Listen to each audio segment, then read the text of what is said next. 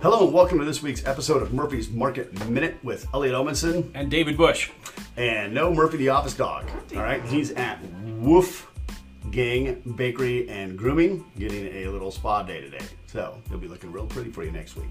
Right now, you might start to notice we talked a little bit like the Micro Machine Machine Man from the '90s, and that's because we're trying to fit a lot of information in in as short a possible time as we can. So, go, Dave. All right. First and foremost, I want to give a shout out to the fact that we are going to be talking about sacrificing pigs and Roman legions, just to make sure that we stay on point with things that Elliot is very familiar with.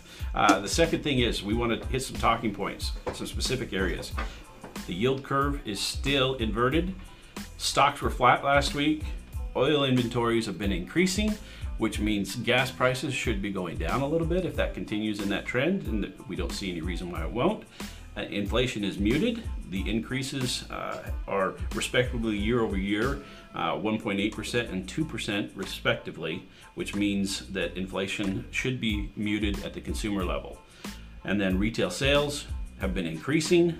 If we're looking at that, we look at May, it was supposed to be at a 0.6%, ended up being a 0.5%, and then April was, was revised upwards from a negative 0.2% to a positive 0.3 or a half percentage point swing. So those are some good signs.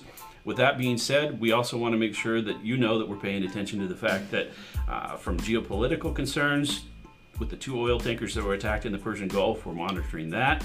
And the fact that China reported the slowest growth it's had in industrial out- output in 17 years. So, with that, Elliot?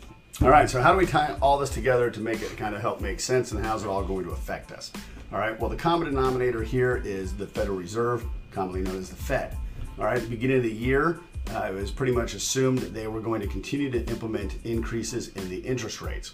All right, um, but there's pretty much been a 180 degree about change, uh, degree change uh, within the markets, and that's due for, to a number of these uh, situations. First and foremost is the inverted yield curve that continues to remain inverted. Um, also, the trade impasse with China. All right, now we have a G20 summit coming up. Expect to hear increased rhetoric being reported from both sides in regards to that, but keep in mind that this is the way negotiations go. You start high, uh, requesting or, or, asking for more than what you ever really expect to walk away with. Um, things that would lead you to think that that's absolutely aligned here this time as well is that, as Dave said, China is reporting its lowest industrial output in 17 years. That's pretty incredible. Also, um, we have an inverted yield curve, so should a no deal be struck and tariff surge, stalled GDP growth uh, may result. And so we're obviously motivated to uh, make deals as well.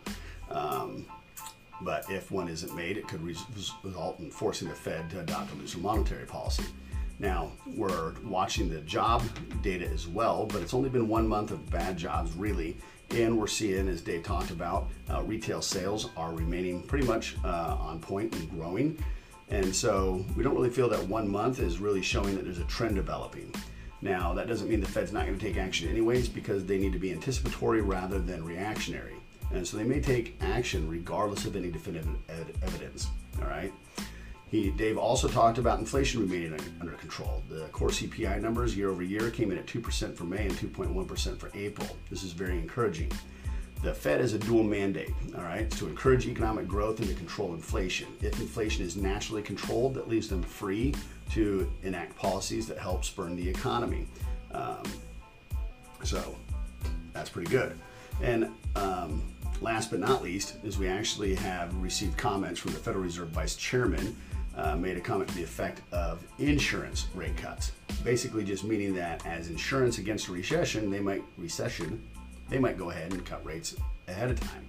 Now, how much of that, you know, we can make, it's hard to tell because parsing Fed commentary is about reliable as the port derived from sacrificing a pig before a Roman legion entered battle. In case you never heard that quote before, now you have. So, hope you enjoyed it. All right.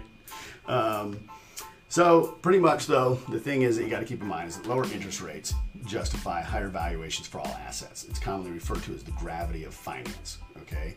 Um, so this change in the narrative on future Fed policy has to some degree nudged markets higher, and as we actually see it develop, we should see things continue to climb. So that being said, this is Elliot and Dave. Until next week, signing off.